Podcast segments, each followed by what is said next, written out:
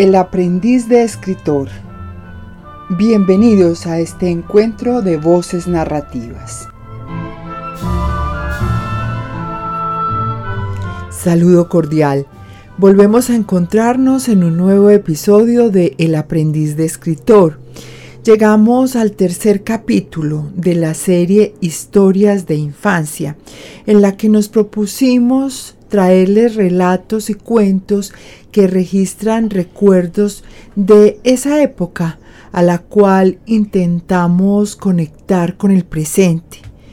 Pero descubrimos que cuando alguien se pone en la tarea de reconstruir esa etapa, lo que hace es darle un orden lógico, enfrentándose a la dificultad de que el acercamiento no es del todo posible, que hay algo irrecuperable, que el punto de vista es el de un adulto que mira hacia atrás. León Tolstoy señala en su obra Infancia, la primera parte de una trilogía escrita por él con una intención autobiográfica, que la infancia es aquello que semeja enteramente los recuerdos y se pregunta, ¿pero recuerdos de qué? Parecía que se evocaban cosas que nunca habían existido, dice. Para escritoras como Harper Lee, de otro lado, autora de Matar un ruiseñor, esa historia era algo que ella tenía enquistado y que al contarla desde el punto de vista de una niña, con sus travesuras y asombros, endurece la percepción sobre el mundo retrógrado y racista en el cual creció. Así entonces las historias de infancia permiten vincular al protagonista con un tiempo histórico, aunque sean producto de su relación única con las cosas y los entornos. Hoy compartiremos algunos textos del caricaturista, dibujante, narrador, columnista y editor Elkin Obregón Sanín, quien en sus memorias enanas y en papeles seniles dos de sus publicaciones más íntimas, nos muestra a un niño que se siente a menudo ajeno al mundo que habita y del cual logra escabullirse para neutralizar la vigilancia y el control que no le dejan ser con su único e irrepetible carácter.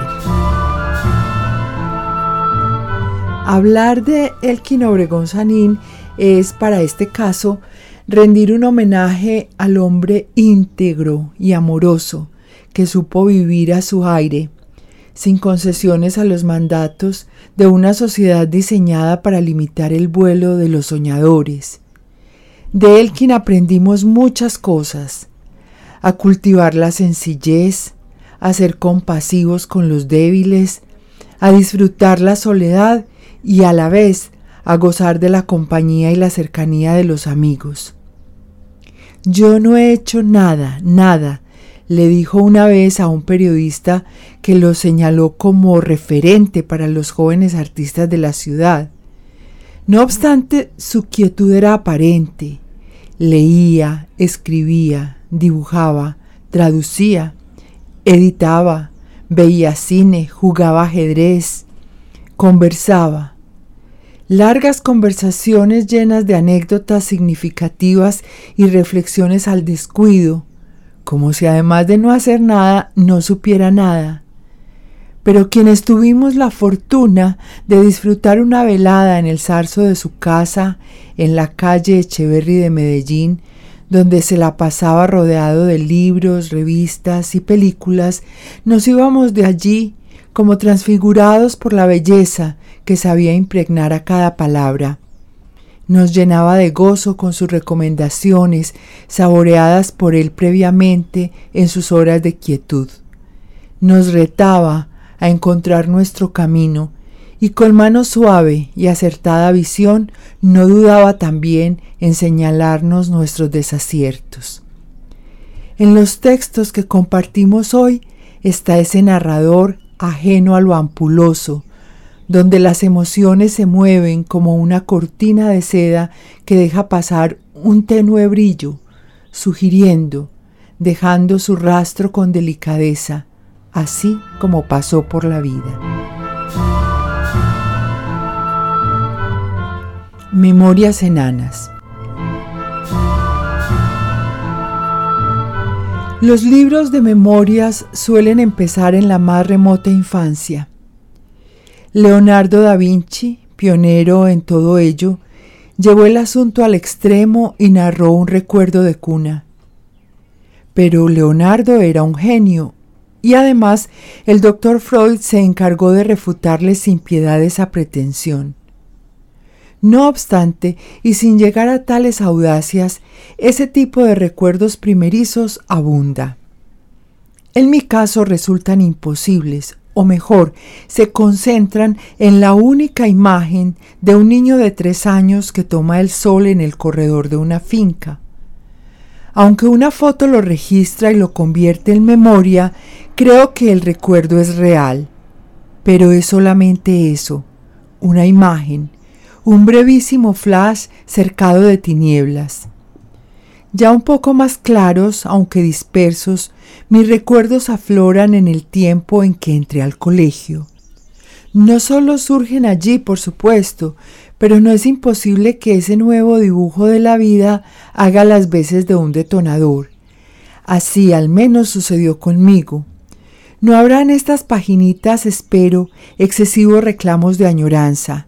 No es ese en todo caso su propósito. ¿Tiene alguno? No sé. Tal vez la brevedad. ¿Qué puede legitimarlas? Tal vez, y solo eso, la ingenuidad. Hay frases que el uso no desgasta.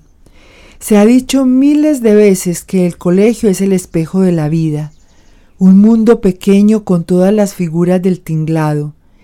Tardamos en comprenderlo cabalmente, pero lo intuimos desde niños. En el colegio conocemos por primera vez al mezquino, al hipócrita, al noble, al astuto, también al gracioso, al tonto, al que por alguna razón o sin ella nos inspira afecto o rechazo. Son nuestros condiscípulos y también quizá en menor escala nuestros profesores. Todo está allí. Hemos entrado sin remedio a la vida. Los años no harán otra cosa distinta a desplegar con luces y sombras ese abrazo. La bandera.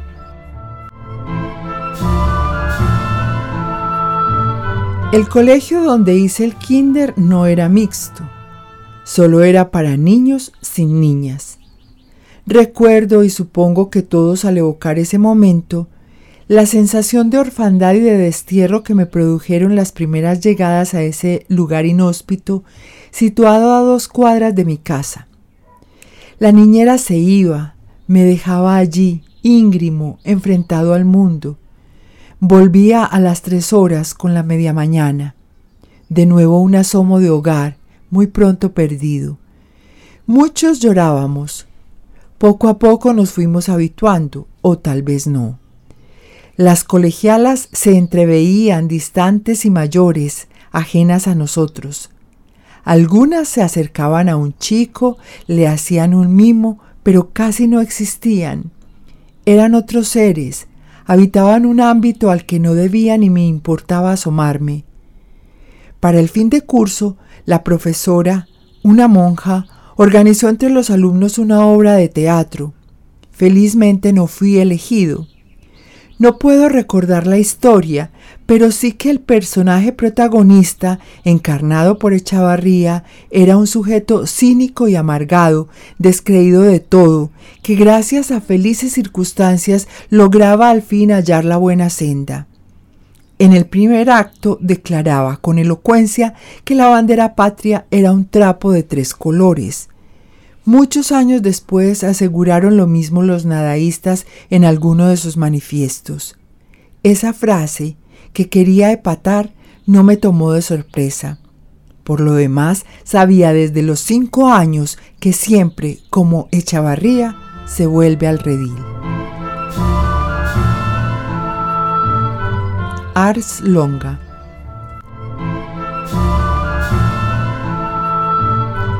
Llego o vuelvo al Ateneo antioqueño donde cursé la primaria.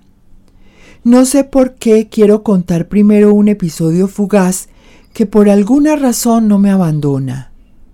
Un día cualquiera, yo debía estar en segundo o tercer grado, el rector nos convocó a todos al patio de atrás.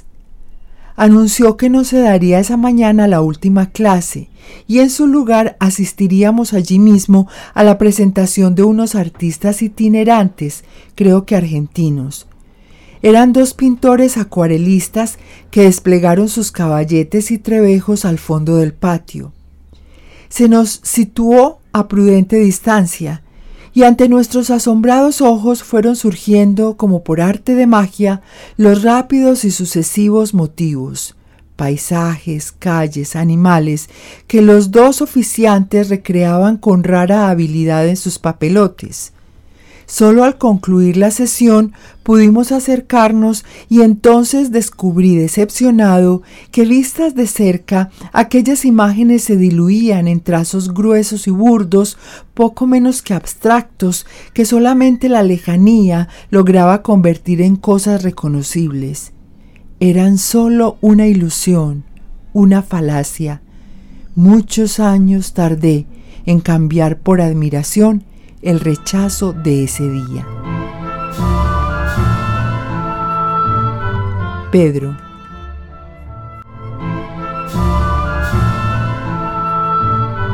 En primero de primaria la estrella era Pedro Álvarez. Lo primero que veo es un juego en los recreos donde un grupo desplazaba al otro hasta dejar un solo ganador. Ese ganador era siempre Pedro, Corría entonces por el patio olímpico y sonriente, celebrando sin énfasis su victoria.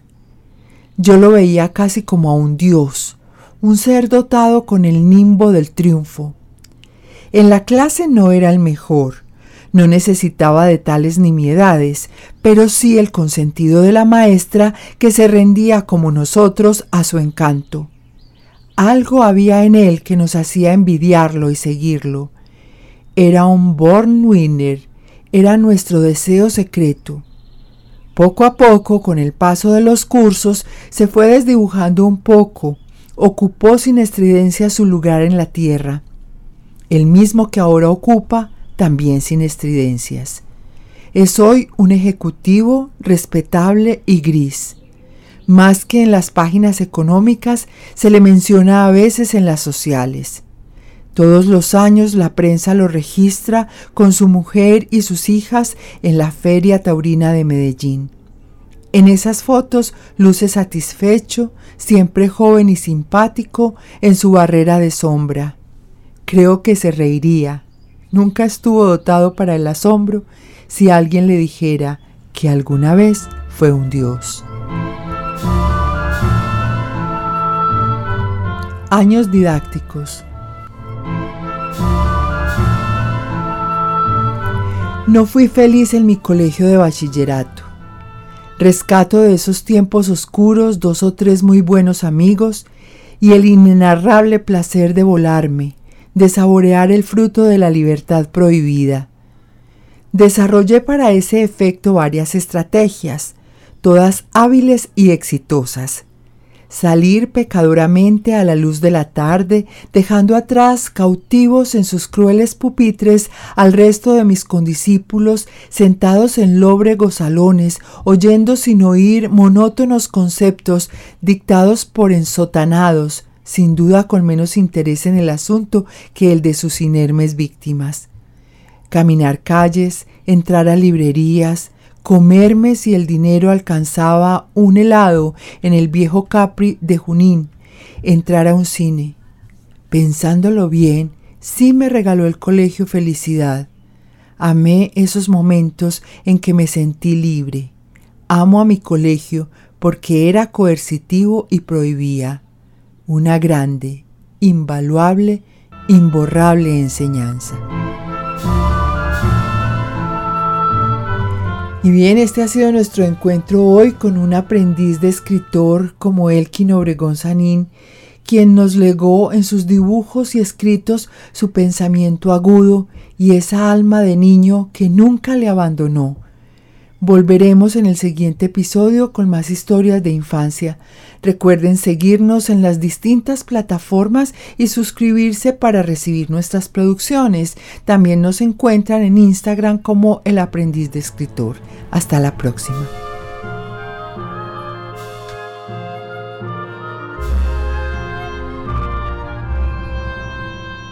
El Aprendiz de Escritor